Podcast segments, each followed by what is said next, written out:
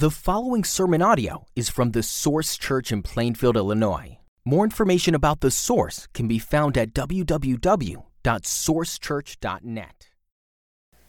Okay, 1 Corinthians chapter 16, verses 12 through 24. Now, concerning our brother Apollos, I strongly urged him to visit with you the other brothers, to visit you with the other brothers, but it was not at all his will to come now. He will come when he has opportunity. Be watchful, stand firm in the faith, act like men, be strong. Let all that you do be done in love.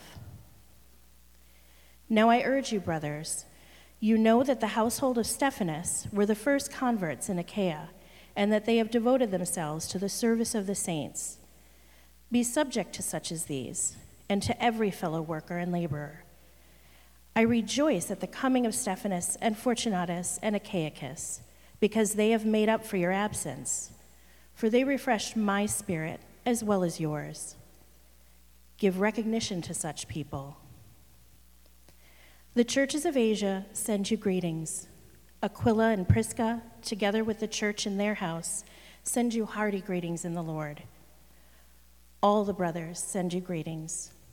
Greet one another with a holy kiss. I, Paul, write this greeting with my own hand. If anyone has no love for the Lord, let him be accursed. Our Lord, come. The grace of the Lord Jesus be with you. May love, my love be with you all in Christ Jesus. Amen. We thank God for his holy word. Good morning, everyone. Um, just a note um, before I forget that on Easter morning, we are actually going to have some baptisms, which I'm really excited about. Uh, what better way to celebrate the birthday of the church than celebrating the new birth of some in our midst.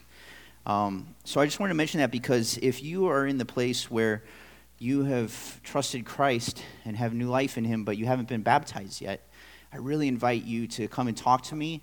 And it, there's still time for us to have the conversations that need to be had so that uh, you can partake in that as well. Uh, let me pray for us before we get started. Our God, I just want to thank you for all that you're doing in our midst, the things that we notice and the things that we have no clue about.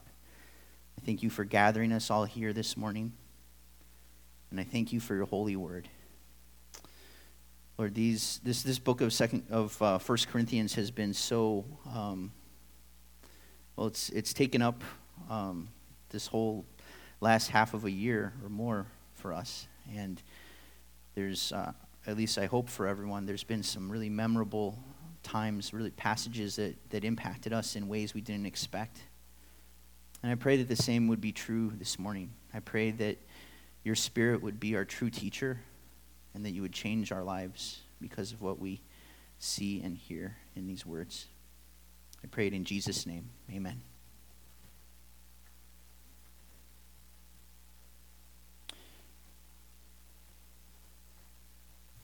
So, in this morning's text, you may have noticed that we're kind of reminded, perhaps more than any other section in 1 Corinthians, that this is, after all, a letter we're reading. And so, just like any personal correspondence, there's these seemingly disconnected details that are kind of crammed in at the end, like, oh, yeah, say hi to mom, and you know, that, that sort of thing. Um, we see those sorts of details here, seemingly disconnected. But we know that every last word of a New Testament epistle is inspired by God, and so we trust that even today we can see in these closing remarks connections and, and we can see reinforcements of the, of the things that we've already learned in this great epistle. If you remember, this letter sort of found its ethical center in chapter 13 chapter 13, the love passage. A, a familiar passage beautifully puts practical feet on the often abstract concept of love. And in so doing, it really fully exposed the self interest that's at work in Corinth and that's at work in most local churches. So it showed that it's perfectly possible to speak often of love and to go through the motions of love without actually possessing love for neighbor. And that ultimately shows that there's a lack of love for God. And it's out of that lack of love for God, then, that rivalries and selfish ambition and skewed sexuality and bad doctrine and subtle idolatries emerge. So, in this final section of 1 Corinthians, we're going to see Paul reminding them again of God's love for them and asking about their love for God. And he models and expresses and commends and commands love among the Corinthians in this passage. We've got a slide that we can put up just to show you how I'm organizing this passage for our digestion this morning. So you could see um, a decision of love. Uh, Apollos postpones his visit, a command of love, and it sort of fills out what does love look like when diligence is required. And there's a test of love, there's a way of love, there's a warning pertaining to loving God, and there's a blessing of love at the very end. So that's how we'll see the passage this morning. Let's start right in with verse 12. It says, Now concerning our brother Apollos, I strongly urged him to visit you with the other brothers, but it was not at all his will to come now. He will come when he has opportunity. Uh, a decision of love, I, I called this. And, and, there's a question mark there because it's not completely apparent what's going on with Apollos. And some people would stick this verse with a section that we studied last week about Timothy. Some scholars think that Apollos was. He was a, a known and popular entity in Corinth, but Timothy was kind of an unknown, and so many might have wished that Apollos and not Timothy be sent to them next. So Paul is likely exhorting them to treat Timothy well, and he's explaining it was just impossible for Apollos to come right now. And this dynamic of the Corinthians kind of preferring Apollos, that shouldn't surprise us, given how some in the church were dividing the church into camps and they were boasting things like, I follow Apollos. We saw that in the first chapters. And we read in Acts chapter 18 that Apollos was fervent in spirit and he was quite the eloquent communicator. So it was only natural that some of the arrogant and more image oriented Corinthians quite preferred his presence to anyone else that Paul would send. They probably even preferred his presence to the beaten down and outwardly unimpressive Paul.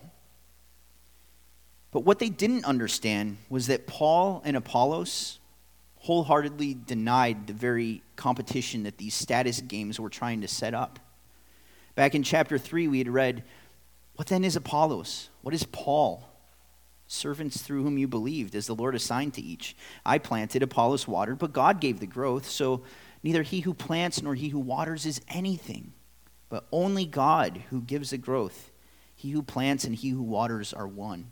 So we see that any sort of personality cult surrounding Apollos or any other leader would be a denial of God himself as the designer and the source of all growth.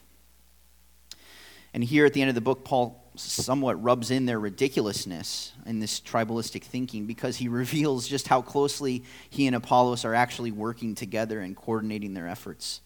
So Paul feels no rivalry with Apollos. He's certainly not holding Apollos back. In fact, he strongly urged Apollos to visit Corinth soon.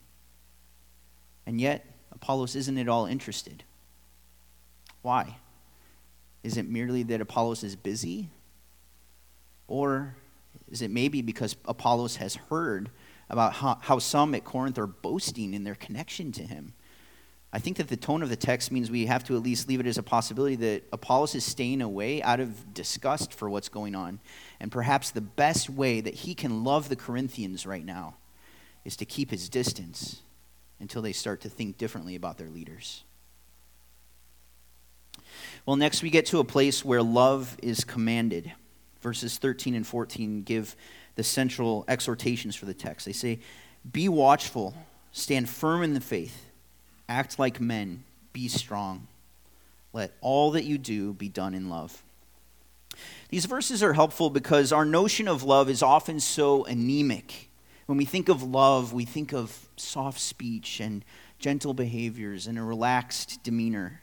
And sometimes, if we don't have those external assurances, we can prematurely judge that, well, I don't think love is present here. But here we see Paul highlighting a, uh, some very different expectations for love and what it can accomplish. And these, these commands have sort of a military tone about them. He says, Be watchful. Now, there are a number of places in Scripture that speak of watchfulness. The Gospels use a metaphor of staying awake to make sure that you're waiting well for Christ's return. If you remember, Jesus told Peter, James, and John at Gethsemane, He said, Watch and pray that you may not enter into temptation. But even closer to our context here, if you remember back in chapter 15, Paul was confronting the Corinthians because they had let their culture dictate their own views about the future. And instead of clinging to the hope of their own resurrection and living like every moment counts for eternity, they were instead slumping into this sort of hedonistic mindset that said, Let us eat and drink, for tomorrow we die. They lacked an alertness and an active reflection on Christian doctrine. So Paul said, Wake up from your drunken stupor, as is right, and do not go on sinning, for some have no knowledge of God. I say this to your shame. I wonder are there ways in which our spiritual lethargy is causing us to sort of slide away from acting in ways that are consistent with our convictions? Are we going to get our beliefs from pop culture? or from best selling, supposedly Christian books or blogs that kind of start with the, their own philosophy and then paste in an ill fitting scripture reference here or there? Or are we deciding our lifestyles based on peer pressure, like what other Christians are doing? Ah, the other Christians live that way, it must be okay. No, none of that fits with the watchfulness that he's commanding here. There's a watchfulness and awareness over yourselves and over the church. So be watchful. And also stand firm in the faith. Stand firm in the faith, preserving the gospel, the historic faith. That's the only hope for our church or for any church. Some churches try to let their definitive stand be somewhere else, like not in the faith particularly, but we're going to take our stand in caring for one another, or we're going to take our stand in serving the community but they don't stand firm in the faith. And so, in the end, they end up as no more than a, a do gooders club that loses more and more steam each year. It's what Paul elsewhere calls a form of godliness without power. Because only the faith, once for all handed down to the apostles, only that can bring us to God, and only that can bind us together as a community. So stand firm in the faith. And next, we have this surprising little exhortation act like men. Now, with this letter being addressed to all the saints at Corinth, brothers and sisters, this instruction might seem a little confusing. But remember how I said that um, this section is employing military terms. So be watchful, stand firm, be strong. Well, it's in that context that we should understand act like men. You can imagine the situation where an enemy army is drawing near and um, for, and there's going to be a battle. You're on the eve of battle. Think of what courage, what sacrifice, what sense of solemn responsibility that requires. There are times when life in the local church calls for just such a mindset. And while armies back then and armies now are comprised primarily of men, these qualities certainly pertain to women as well. You can think of biblical examples. Um, you can think of the fearless sobriety of Deborah as well as the military persistence of Barak. Or better yet, you can think of Jael. I don't know if you've read about her in Judges, but she had quite the courage and cunning in assassinating a wicked general named Sisera. You can think of the courage of the two men who spied out Jericho, as well as the bold risk taking of Rahab, who hid them. You can think of Mordecai, who would not bow down to the evil Haman and who helped Esther to see the critical nature of the hour. But you can also think of Esther, who risked her life to enlist the help of the most powerful man in the world at that time. So, this is for men and women, and Christians serve a Savior who very much acted like a man and rose to the occasion. He had that, that militant awareness and courage, and he put himself in harm's way, and he saved his people. I'm talking about Jesus. And we, in his image, take on that same characteristic as self sacrificial protectors of the helpless and protectors of the church.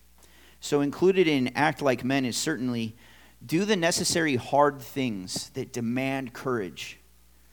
But also, there's a command here to be mature. Because the main contrast isn't with women at all, but rather act like men, not like little boys.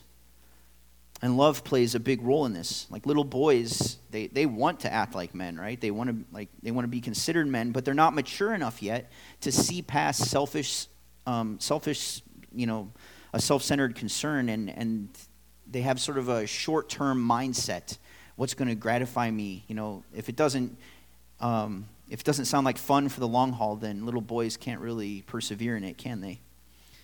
Well, back in chapter 13, verse 11, Paul had reflected that when I was a child, I spoke like a child, I thought like a child, I reasoned like a child.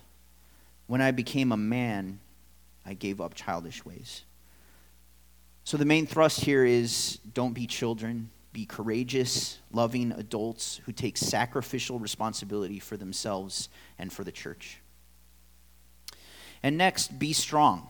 Be strong, not flimsy, not emotionally weak, not easily discouraged when things are messy.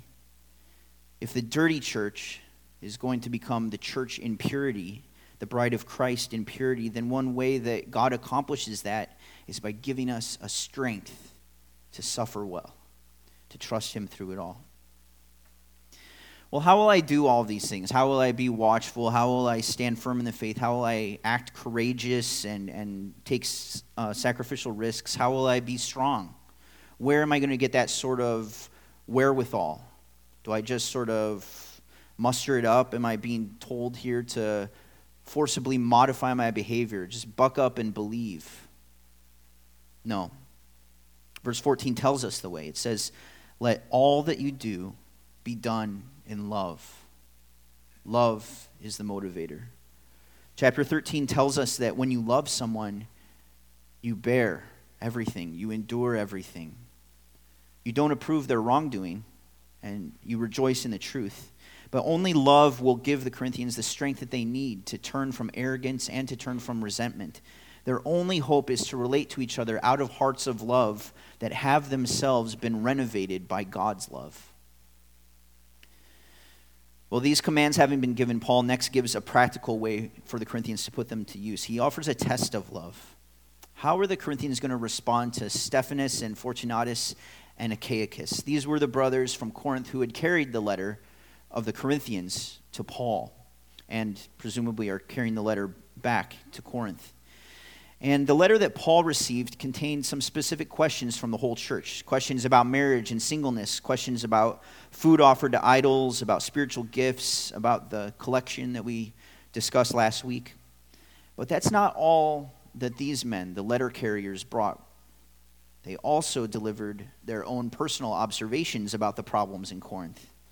And that's how Paul picks up on the divisions in the church and the scandal regarding incest and the uh, lawsuit between believers and the abuses of the Lord's Supper. So, if you were one of the arrogant and um, divisive ones in Corinth, you can imagine that these messenger guys maybe wouldn't be so popular upon their return when they, they come bearing a letter of rebuke from Paul. It's like tattletales and consistent with that, you know, they're, even among the, the people who weren't guilty of, of these errors, they may they may have thought like, hey, we may be messy, but it's our mess. You don't need to burden Paul with that. You don't need to hang our dirty laundry out to dry. So Paul preempts any response like that, and he urges the Corinthians to remember the character of these men. The household of Stephanas, they were the, the very first Christians in the whole region. They owed respect they were owed respect and they were owed a debt of gratitude. Because not only had they blazed the trail for the church in Corinth, but they also should be respected because of this very transparency that they had with Paul, because they told Paul the things that needed to be reported truly. Because Paul is uniquely positioned to correctly diagnose and truly help the church, whether that process is embarrassing for the church or not. So it was right to give him the full picture.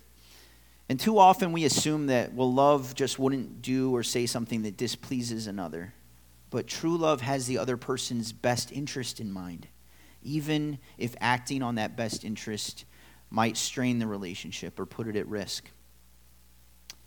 So Stephanas, Fortunatus, and Achaicus, they traveled to Paul with only the church's best interest in mind.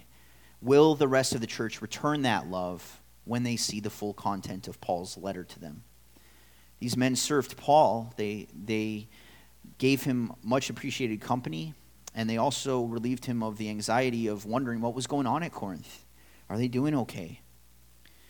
And these men are also going to provide relief to the church at Corinth by bringing Paul's response because um, people need these corrections and they need the comfort also that's in Paul's letter. Will the Corinthians give these servants of the church the recognition they deserve? And similarly, we shouldn't react poorly against someone who attempts to constructively point out the church's sins or areas of needed growth. Because a church that will only hear good things about itself, that's just convinced of its high standing and its own health, that's a church that's really in danger. Critiques that are based in love are golden opportunities to see ourselves more clearly, to cut through any sort of poisonous groupthink that might be at work, to go to God together in prayer and ask Him to shed light on all areas of potential darkness.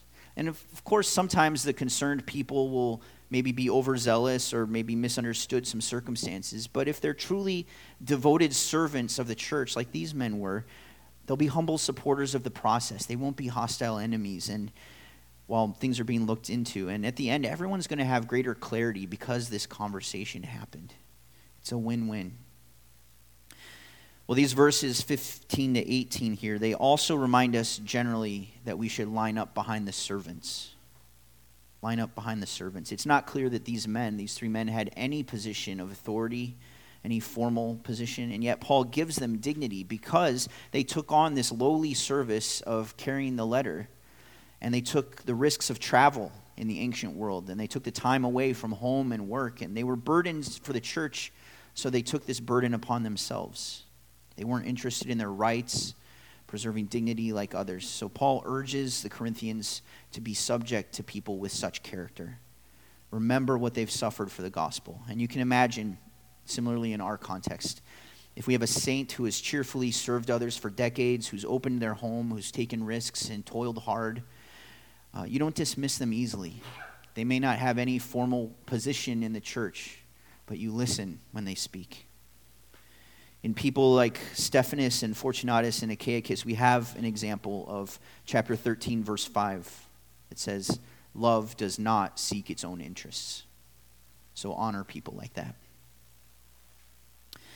In verses 19 to 20, we see a way to love, a way to love and that's greeting one another with affection. We read, The churches of Asia send you greetings. Aquila and Prisca, together with the church in their house, send you hearty greetings in the Lord. All the brothers send you greetings. Greet one another with a holy kiss. So, greetings from the church in Asia. This is not talking about the continent of Asia, it's talking about the Roman province of Asia, which is roughly equivalent to modern day Turkey. And it had Ephesus as its capital, the very city from which Paul was uh, ministering at that time. So that's why he's sending them greetings from Asia. And it's cool that the churches had these sorts of relationships, even across great distances. It's a reminder to us that we should have open hearts to Christians everywhere. And the next greetings are from Aquila and Prisca. We need to take a little bit of time to talk about them. This married couple is amazing. We hear about them also in the book of Romans and the book of Acts. Basically, they were Jews who had come to Christ in Rome long before Paul ever made his way there. But then they had to leave Rome. They were expelled with all the Jews in AD 49 when Claudius made a decree that expelled all the Jews from Rome. Um, and interestingly, that, that he, he did that because of disturbances related to the message of Christ. so then Aquila and Prisca, they leave Rome, where they grew up, and they set up shop in Corinth, where they were tent makers or leather workers. Paul seems to have met them in the marketplace shortly thereafter, and he stays with them and he works with them. And then together, the three of them plant the church at Corinth. Here, though, in these verses, Paul refers to them having a house church in Ephesus. So they must have moved over there to help Paul in the ministry in Ephesus. But even before the church really took off in Ephesus, Aquila and Prisca met a young man in the synagogue, a man named Apollos. He was trying to teach about Jesus, but he didn't quite have all the pieces lined up. So Prisca and Aquila took him aside and they explained the way of God to him more accurately. And it's from there that Apollos was let loose with all of his knowledge and his eloquence to, to um, bolster the churches at Ephesus and at Corinth. So, in Aquila and Prisca, we see that together they mentored a gifted teacher. They showed great hospitality. They saw their role in spreading the gospel as more important than even having a stable home or a business in a fixed location.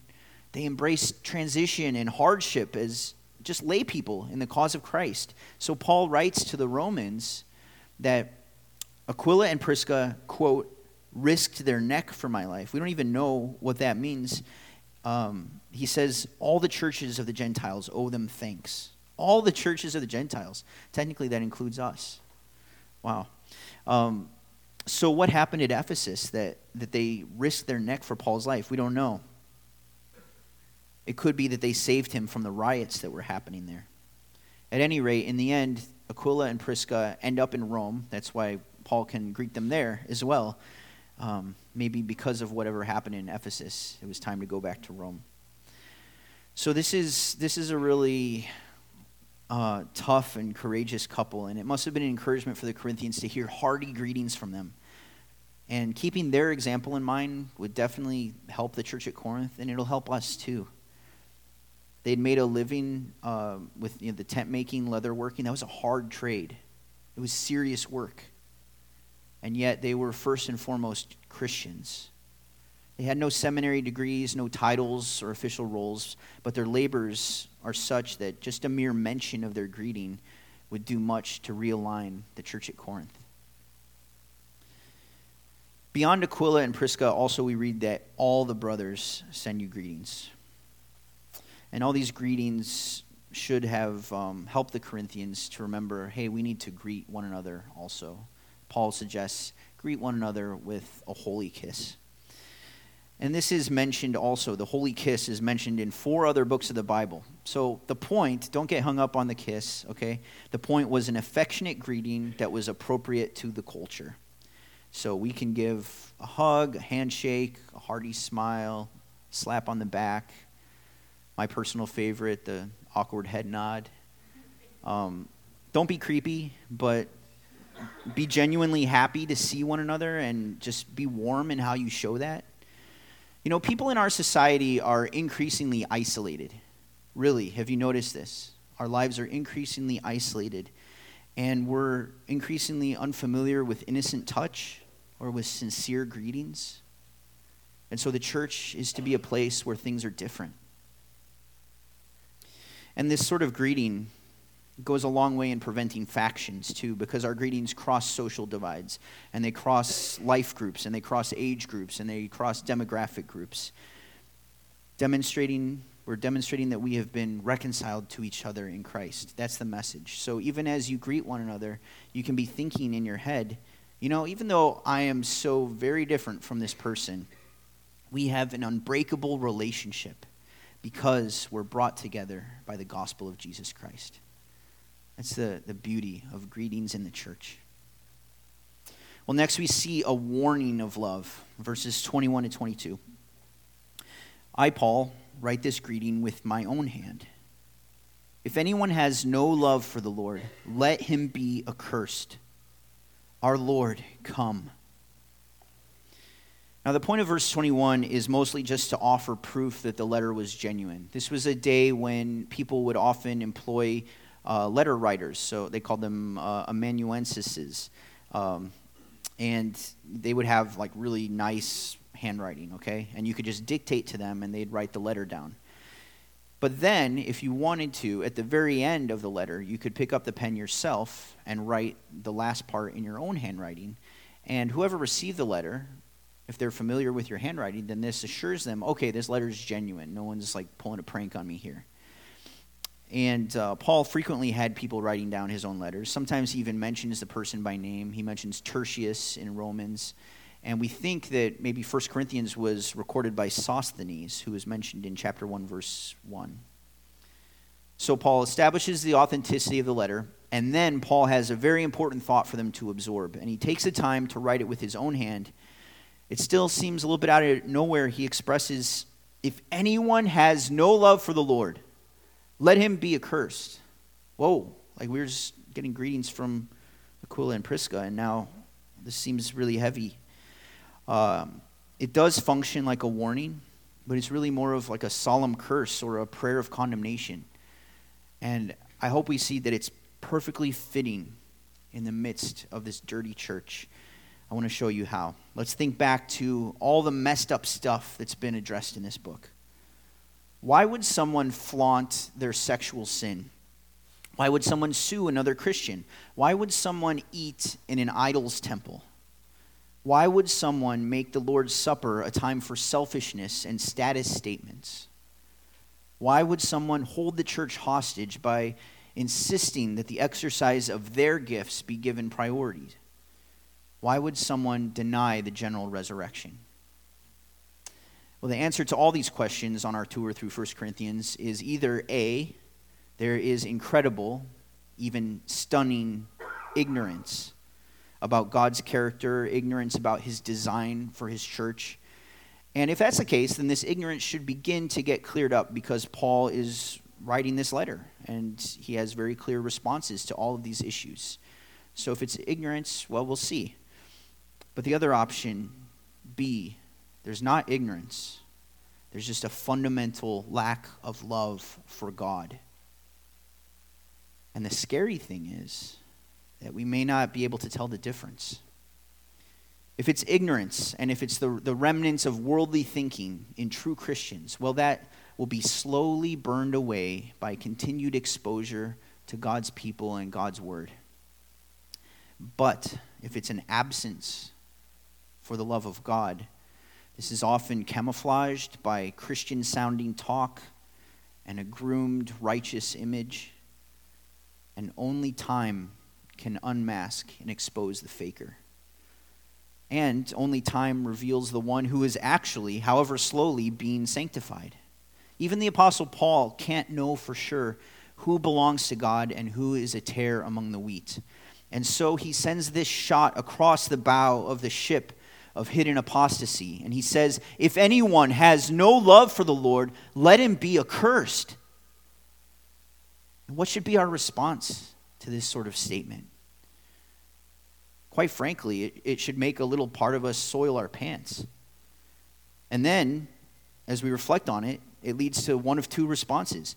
Either A, we're going to be offended by this statement, and our hearts are going to be hardened, and we're going to actually prove that we have no love for the Lord. Or we're led by warnings like this to a right fear of the Lord, which leads us to rediscover the beauty of the gospel, which makes us gratefully cling to our Lord, which proves that we do have love for the Lord. So, just to be clear here, Paul is not railing against people who haven't heard the gospel and who haven't even been introduced to what it means that Jesus is the Christ. He's railing against those who falsely take upon themselves the Lord's name while not loving him from the heart He's talking to pretenders and hypocrites who trouble the churches for the sake of their own egos or some sort of this worldly gain. So, warnings like this protect the true church. They call back the wayward ones from their apathy. They fix us firmly on the path of perseverance. So, while this may seem like just an angry outburst from Paul, it's actually an expression of love for God and of love for the church. And it's also just a statement of fact.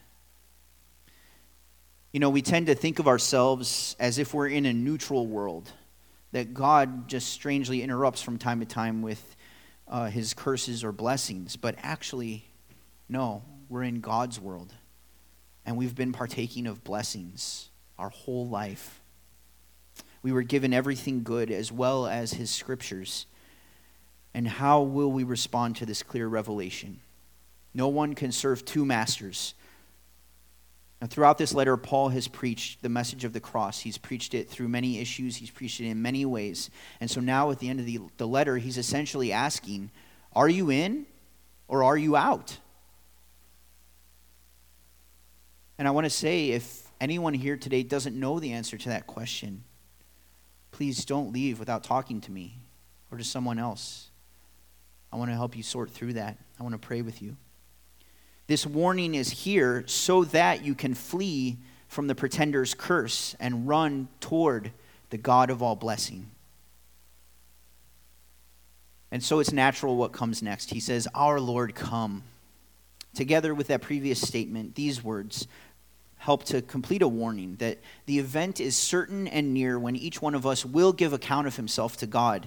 And then the heartbreaking landscape of false Christians will be resolved once and for all at his return. And the Lord who comes is going to say either, Go from me, you who bear the curse, I never knew you, despite all the ways that you grandstanded and claimed that you knew me. Or he will say, Come to me, you who bear the blessing. No matter how broken and messy and ashamed you have been, inherit the kingdom that was prepared for you from the foundation of the world. It's not a question of performance, it's not a question of who's good enough. Any righteousness we have only comes from Christ. The difference is between those who abuse the good news of his mercy and those who desperately cling to it. Our Lord, come. This is another measure of who is in and who is out. What do you hope for? Do you long for his return? If the sky split open right now, would you be thrilled? In some of his last correspondence, the Apostle Paul writes, Henceforth there's laid up for me the crown of righteousness, which the Lord, the righteous judge, will award to me on that day. And not only to me, but also to all who have loved his appearing. So this is a gut level cry of God's people Our Lord, come. Is it your cry? Do you really believe that your greatest good is to be in his presence forever? And finally, we get to the closing blessing of love, and he says, The grace of the Lord Jesus be with you all. My love be with you all in Christ Jesus. Amen. Now, the word grace has become so familiar to us in our Christianese lingo that we sometimes forget what it actually represents, and we start to think of it just as some general term for good stuff. But grace has some specific connotations that we shouldn't forget. Grace means favor, and it means a kind disposition from God. Grace means that God is going to do and give what we cannot do and get for ourselves. So, grace means you're on a certain trajectory where a good thing is not going to happen but God interrupts that trajectory in a definitive way. That is grace. It's grace that enables us to love. It's a gift. And Paul always ends his letters with some mention of grace because without the work of God on our behalf, we can do nothing. Grace marks this epistle from the beginning, chapter 1, verse 3, all the way to the end here. Now, in addition to the grace of God, Paul's Christ like love embraced them all. We read that. And even the ones who had been causing so much chaos in the church, Paul makes sure that they know they are included in his love. Nowhere else in all of Paul's letters do we see him go so far to assure the letter's recipients of his love. And I think that's helpful for us to see that if you want Christians to grow in love, which Paul clearly wants the Corinthians to grow in love, then it's modeled for us that the, the best method to do that is to assure them that they are loved. They are loved. Love isn't just something that we can conjure up within ourselves, it's the overflow of the love that we've been shown in Christ. So, the more that that reality really hits home with us, the more true affection we naturally feel and express toward others as well. So, I just want to ask you, church, do you know that you are loved in Christ Jesus. Paul offered his love in Christ Jesus. Now, I'm no apostle, I'm not the founder of this church, though I know Robert's love remains with you as well. But you have my love. You have my love. And even if my personality may not be as outwardly affectionate, I hope that my love will point you to the love of God and his power to transform you into someone who truly loves self sacrificially. In Christ Jesus are the last words of this letter, and they're the last words for any of us, really. I mean, will our church be a place of beauty and life and transformation? Only in Christ Jesus. So that's what we need. We need less of ourselves, less of our egos, our priorities, our perceived needs and rights. We need more of Christ Jesus. So, Almighty God, we pray for just that. We pray for more of Christ Jesus. And we thank you for this glorious book of First Corinthians. Thank you for your faithfulness in bringing us all the way through. And we pray that the lessons from this book would be more and more seared upon our hearts, that you'd bring these various discussions and sections to our memory, that we would see the application more and more as we live this life, that we, our memories would go back to, to this or that chapter and think through those issues again. Let this be just the start of your use of this book in our lives. And Lord, I pray that all the things that you were getting after in the lives of the Corinthians, that you would get after those in our lives as well. I pray that you would give us right doctrine, that you give us strong hope in our resurrection, that you would give us moral purity, that you would free us from flirting with idolatry, that you would make us flexible in our love for others, that we would know how to bend our own rights in order to serve and love them. In short, we ask that you would make us more like Christ. Take away any inclinations toward pride or competition or rivalry. Unify us in the one gospel, we pray. In Jesus' name, amen.